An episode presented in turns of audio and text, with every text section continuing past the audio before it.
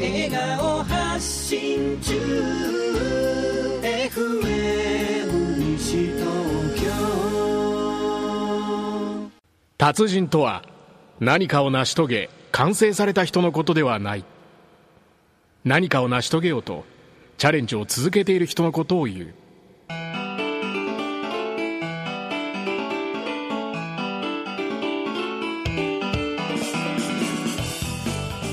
皆さんご機嫌いかがでしょう。金曜日の10時30分といえば金曜日の達人たち。始まりました。大変お待たせいたしました。ね。色っぽいねなんかね。そうですか？いやはい。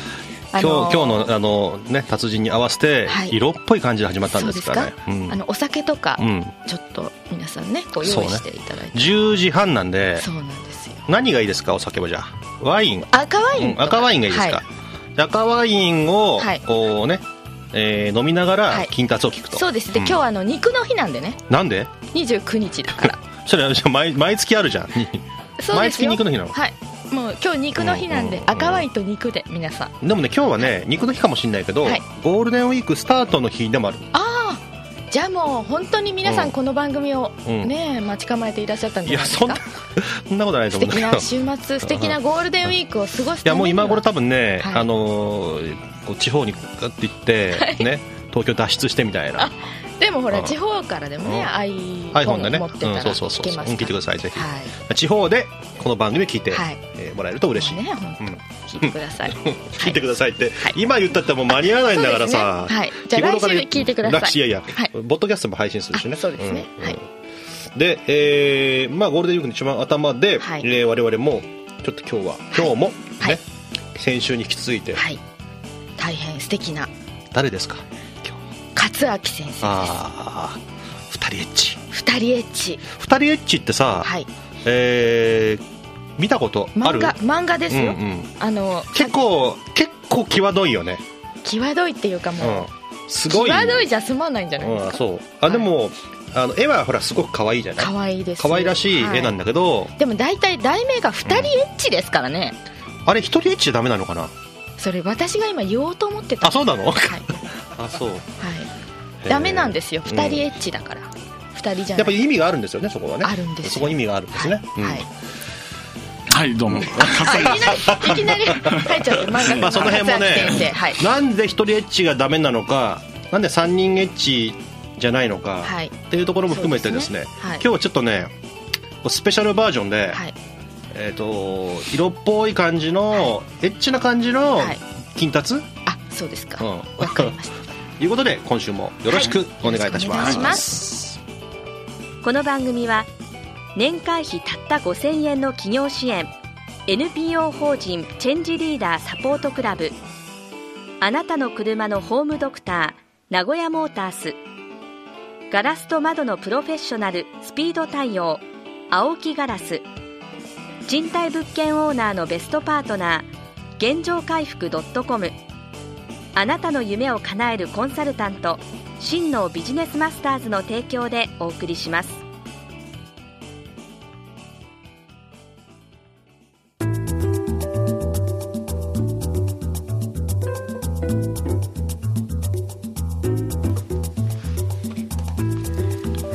日の達人は達人ナンバー62番。はい。漫画家の勝明先生です。はい。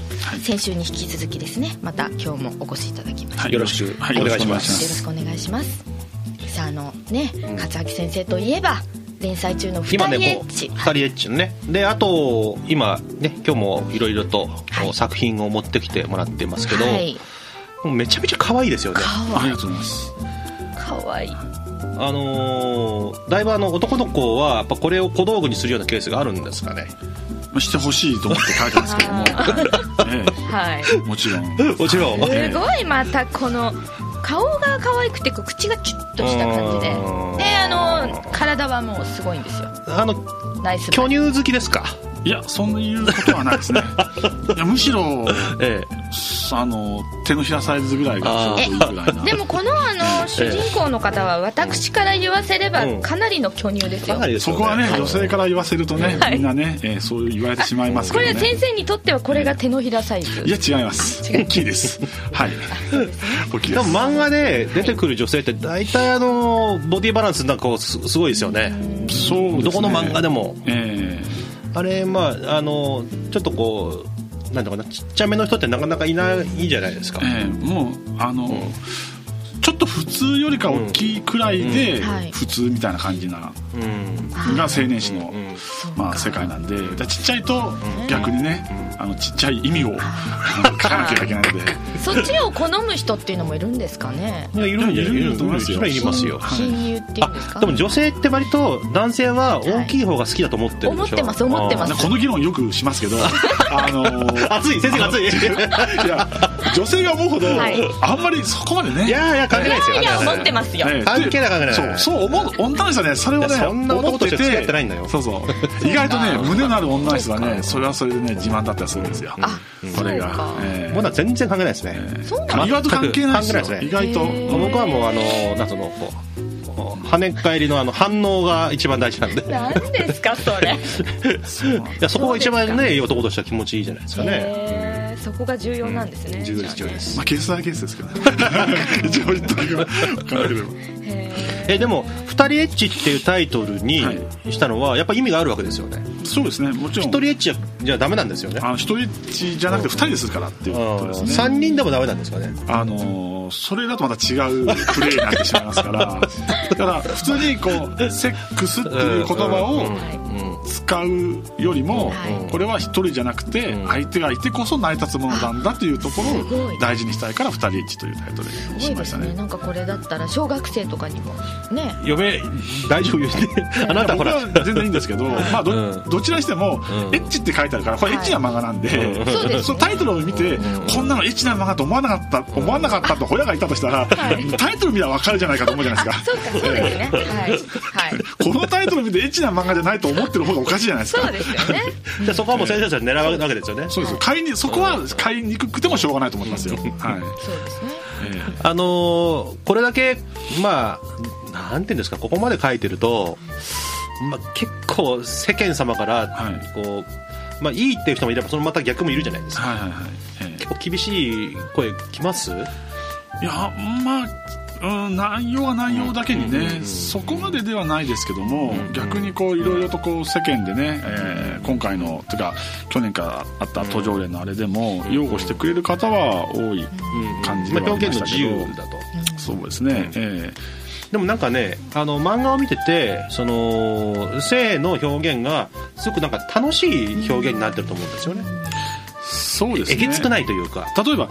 あのこの作品絶対レイプとかありませんし、えー夫婦なんで,、でまたこう、まあ、最近の関数進んでくると、まあ、最初は結婚してうん。っていうところからスタートですけども、ええ。例えば主人公のあえっていうかヒロインの妹さんは結婚したけどすぐ離婚したりとかししてるんですよ。でやっぱり離婚をテーマにしてる話もありますしだから今主人公自体はあの不妊治療してるんですよ。もう4年目来て大体3年4年するとできなければ大体不妊治療を始める方も多いんですけども、まあ、主人公たちもそういうことになってますしだからあのその時代その時代に合わせたデータとか、えー話題を性に関する話題だったり性風俗に関する話題だったりを取り入れて、えーみんなに分かりやすく紹介するという側面もあるんで。あのーある意味教育的ななんか意味合いがあるのかなっていう気がするんですけど。そうですね、そういうつもりでうん。書いています、うん。そう思いました私も、参考になる？ねなりますよあなりますよ。はっきりあの ですからその性教育としてうん。使っていただくのもいいんじゃないですかね、うん。その中学生だか。中学生ちょっときつくない？どう？まあきついですかね。大丈夫ですよもうちょっと。もっと大丈夫ですってあの先生が大丈夫とおっしゃってるので。それは先生の言うその中学生とか高校生からすると、まあ、おかず？でもあのおかずになるとね嬉しいなっていうね。中学生ぐらいならね、はい。おかずになる、ななってほしいなと。でも先生の希望する年代っていうのはどれぐらいなんですか？その。いやーそれはね例えばはい。夫婦が読めば、はい。夫婦の視点で読める作品だと思うんですよ、あのあるある的なね、はい。あ自分もこういうのあるあるっていうところで読めたりして楽しんだり、はい。あとはあの、まあ、夫婦だから楽しめることっていうこともあるでしょうし、でまあ、高校とか大学生とかからすると、あこういう結婚してみたいなと思うようなあ結婚したらこういうことが待ってるんだとか、えー例えばまあセックスをしたらこういう難題とか、こういういろんなことがあ例えば、えー関数によっては性感染症のことにも触れてますし、えーなるほど。だからそういうただ風俗に行ったらこういうことに合っちゃうよっていうこともちゃんと書いてますから、はい、うん。だからすごく分かりやすく深い。うん。ねあのただのエッチエッチな漫画じゃないんね。そうですね。で大体ほら人間ってそのご飯を食べたり、はい。えーと仕事をしたり、ん。で人と出会ってはい。お付き合いしたり、はい。でそれでエッチになったり、はい。えー夜寝てたりみたいなこうスポットを当たる場所によってドラマが変わるじゃないですか。そうですね。でその夜のその時間だけをスポットをこうギュッと凝縮するとただのエロビデオになっちゃうけどあ付き合ってる時間だけにするとその恋愛ドラマになっちゃうし仕事ばっかりだとビジネスのそれがなんかちょっといいバランスであるんじゃないかなっていう、ほとんどはこうデフォルメしすぎてますよね、そういう意味で逆に言うと一番あのリアリティがあるからちょっとね恥ずかしい感じがするんですよ。そうでしょうね、うかあれ？なんかいやそんな失敗結構やってるよみたいな。そんなんかそんな。ううん。リアルなね、だ僕はだから男で、えーそういうふうに感じるんだけど、い。はい実際、ねあの漫画で、まあ、男にとってみたらまず最初にやれやれるかやれないかっていうのが まず関所はね。関所を超えなきゃなんないからね、はい。そこのね。結構そこを超えるともうどうでもいいみたいな感じのとこだけどね。そういうところ、ね、若干あるじゃないですかやっぱりね、ええ一応目標とするものはそこだったりしますから。そうそうでその後をどう書くかっていうのがこの作品のテーマだったりしたのでそうだからね、まあ、女性にはもう、ね、申し訳ないけどもそういう男性的なこう、まあ、基本本能的なものですよね、でもその後にのこう領域に入った時にすごく楽しい時間があったりその,、まあ、その深い時間に入っていきますよね、ええまあ、逆にね、んうん。えこんなことで嫌われちゃうか？とかね。ええあ女の人からすればそこが嫌って思ったりすることが男には分からなかったりするじゃないですか。苦しい？そうなんだ。きつええなんか過去に思い出して。そうなんだよね。そういうところをねやっぱり書いて、えやっぱこう女性のポイントと男性のポイントって違うじゃないですか、えはい。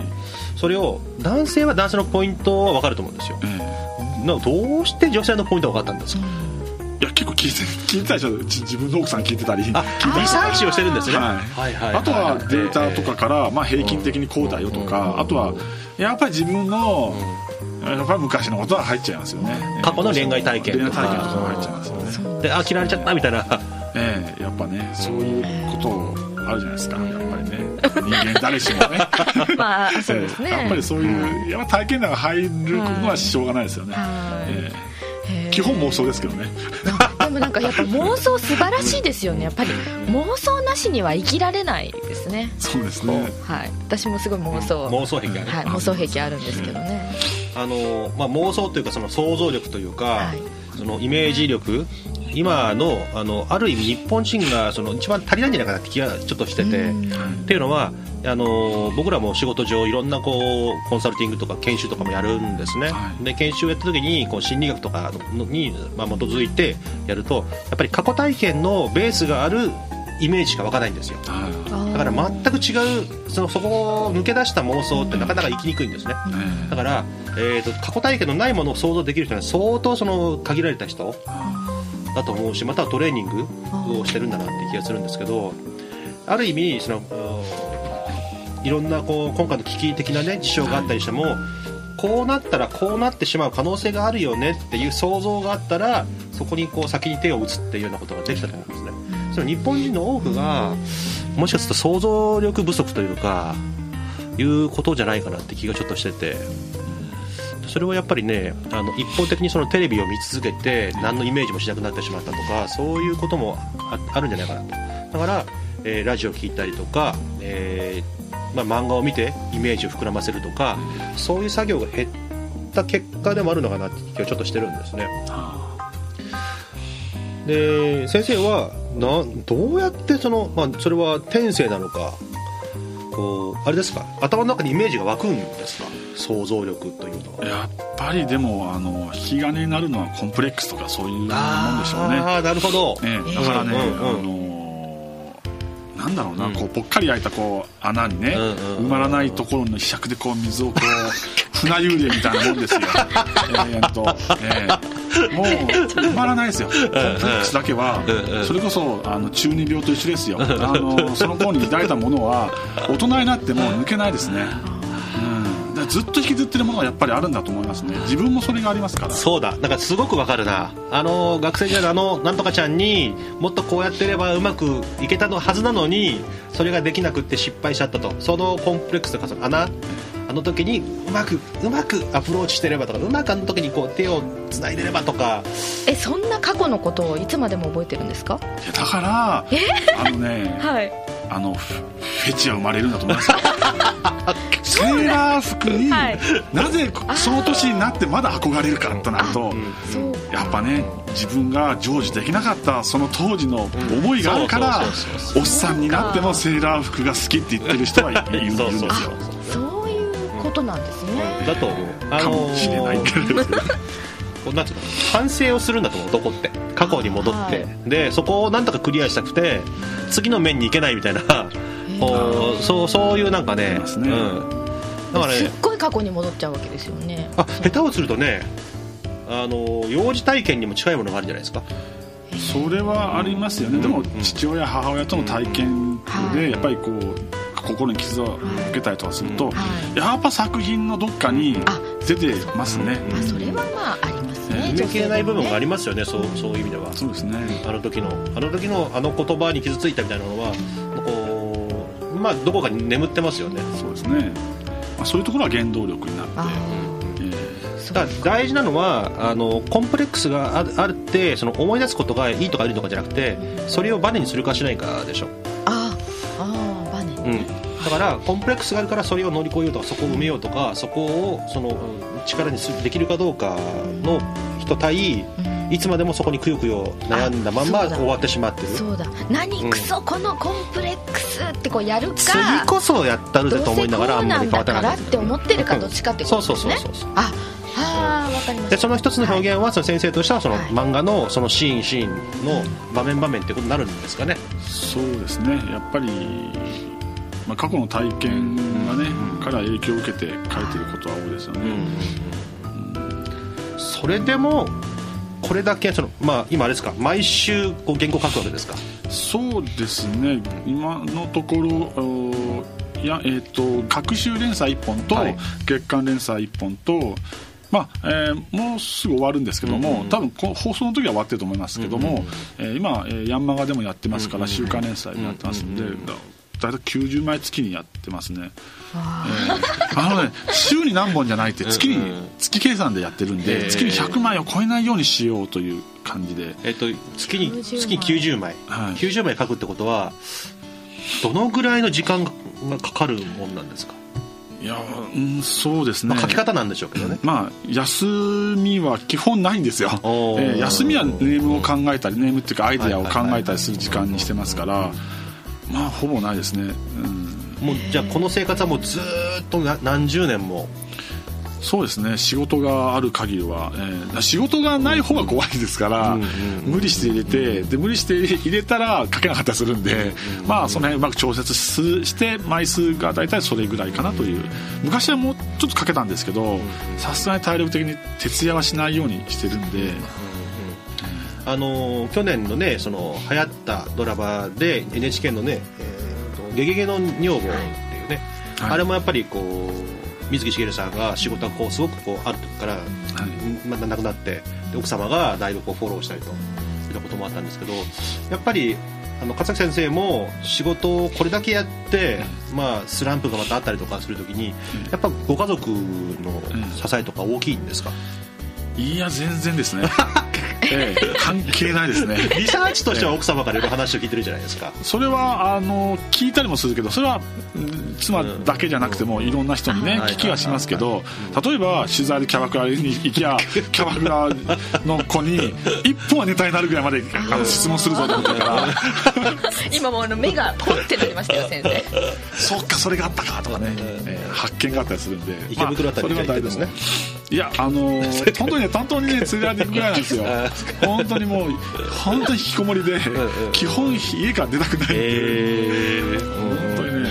えでもあの漫画家の勝明先生で亡くなる瞬間ってないんですか？じゃあ。いや亡くなる瞬間はないですね。ないんですか？えなんかこう温泉に入るとかええなんかスポーツをやるとか。えやらないんですよ。もう延々書いてるんですか？延々書いてるんですよええ。でもスタイルそんなねあの悪くないじゃないですか。いや別になあ何もしてないだけなんですけども、ええ。はい。いやでもな腰が痛いとかも。あ腰は痛いですよ。はい。はい腰はとても痛いですね。持病ですかそうそうですね、ええ。こればっかりは。肩こりはないんですけどね。好きな食べ物がが聞きたい。ああ。野菜ソムリエとしては。食べ物、はい。カレー カレーですか？えボンディのカレーが好きです。えあボンディって。神保町にある。これ川越の川越の方にもね支店があったりしますけどね、はい、なんか見たことありますボンディ。へえじゃあそれぐらいですね。なんかあれですね。あのすごく少年っぽい部分となんつうの大人っぽいところとこう両方こうあるなって気がするんですよね。うん。やっぱりそういう方がね、魅力的なんですよ。ですね。どっちか片っぽじゃダメですよ、うん。はい。じゃあ僕みたいに少年ばっかりじゃダメですかね少年ですか？え？あの。おっさんですか？少年ですか？そ そのつもりだったまあんだけど。ノーコメントということで、ね、そうですか。こは。はい、えー。はい、あのー今まあ2人エッチは、はい。まあ、今連載中ですけど、はい。一応あのー最終回とかはイメージあるんですか？あありますね。ありますか？はい。あのーやっぱり、まあ、メッセージあって書いてますから、え最終的に夫婦ってこうだよっていうことを言いたいっていう一コマだったりもうこの絵で分かってもらえるだろうとか、そういう、うんものはありますけどね。それはやっぱえー性的なこうあるべきじゃなくてその夫婦とはどうこうあるべきみたいなことを出したいと。そうですね、基本まあ夫婦であってもそれはうん人間関係であってもそうなんですけども、まあいくつくところはみたいなね。同じ同じその頂上に向かってるということなんですかそうねですね。まああまり言うとラストシーンが話になってくるので。あでもまあ楽しい漫画ではありますから、えそれはあの先生が書かれてるいろんな漫画がこうありますけど、えはい。共通のメッセージにやっぱなっていくんですかね。いやその都度その都度メッセージは違うんですよね、ただ自分っていうなんだかんだ言っても個性で、どうしても自分はこう考えるっていうふうに流れる傾向はありますけども、作品ごとにその今回はこれが言いたいっていう強いものがあって最後まで読めばきっと分かるよっていう感じで書いてはいますけど、えそれがない時はうーんなんか雰囲気で始めちゃったなとかね、ええ失敗もありますけどね、うん、で大体自分なりの言いたいこととかあ読んでいてああ勝崎これが言いたいのかとかね、えかるほのかに分かるぐらいでもいいんですけど、えあのまあ、職業というか、まあ、小さい頃からの夢としてのその漫画家がその、ね、夢が実現してここまで軌道に乗って、えー多くのファンを引きつけてでたく、まあ、作品ごとにメッセージをしてでも先生としては僕の人生のその一番大きい部分はここなんだみたいなのを持っているんじゃないかなと思うんですね。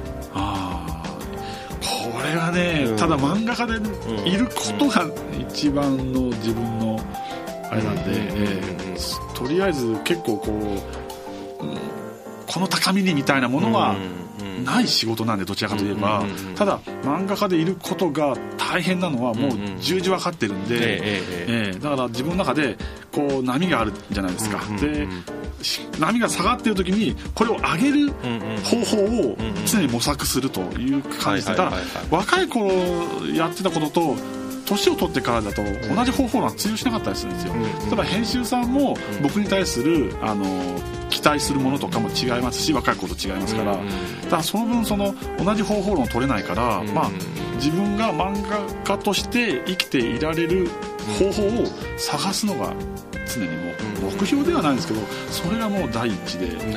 ええ。まあ、だ漫画家なら誰しもそうかなとは思うんですけどもペンを持って死にたいと思うんですよやっぱ。ペンを持って死にたい。えー最後まで漫画家でで死にたいと思うんですよ、うん。すっごい生き様ですよそれはね。そうですけどね。でもそれは幸せですよね、うん。やっぱりね、はい。えー、なんかねこう仕事が仕事じゃないんだよねもうね生きることになっちゃってるんで,、はい。うんす。ごいなってその、はい。こう魂がこう揺さぶられるそんな感じがしますね。はい。はい。どうでしたか？いやーもうだから漫画家勝明先生でない瞬間がない。ん？あ、うん。っていうことですからね、うんうんうんうん。もうそこにまず、うん。はい。なんかつきますね。はい。はい、えー、2週間にわたって、はい。あのーまさかこんな深い話までいけるかとはい。思いました、本当にありがとうございます。いやこちらこそ。あのーますます素晴らしい作品で、はい。あのーファンの方々をはい。元気にしてください。はいこれからも頑張ります。はい、ありがとうございました。はい、どうもありがとうございました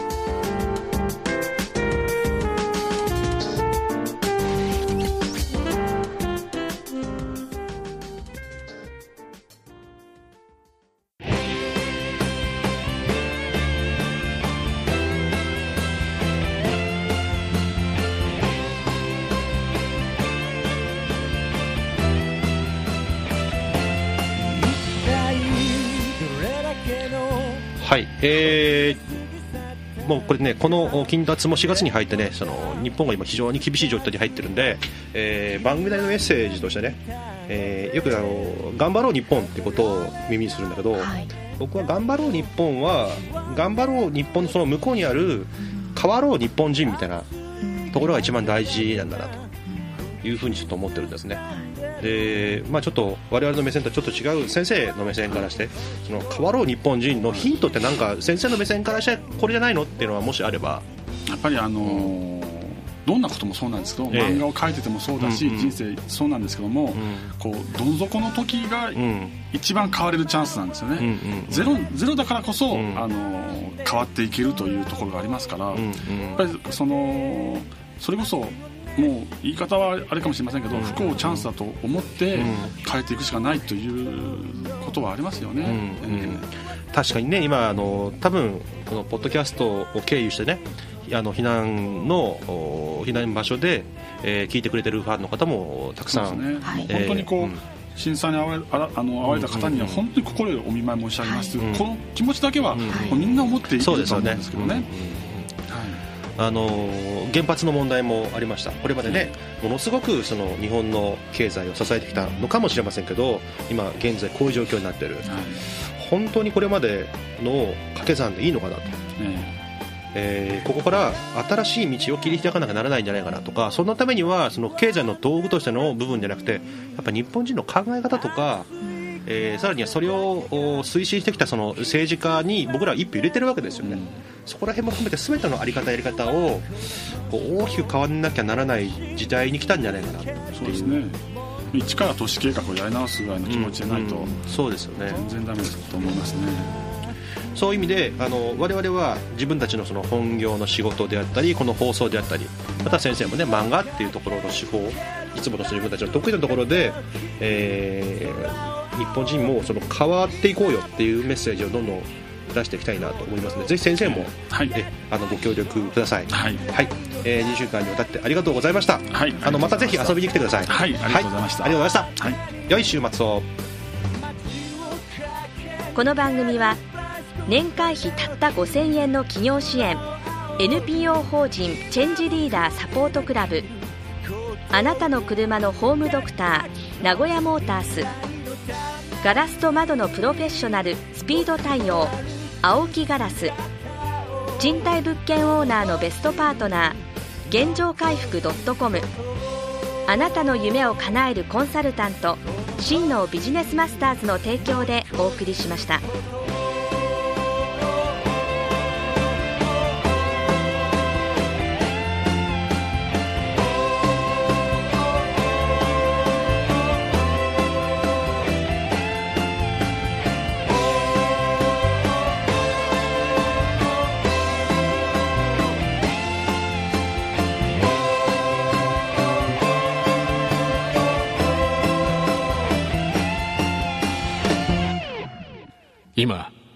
あなたは何にチャレンジしていますか？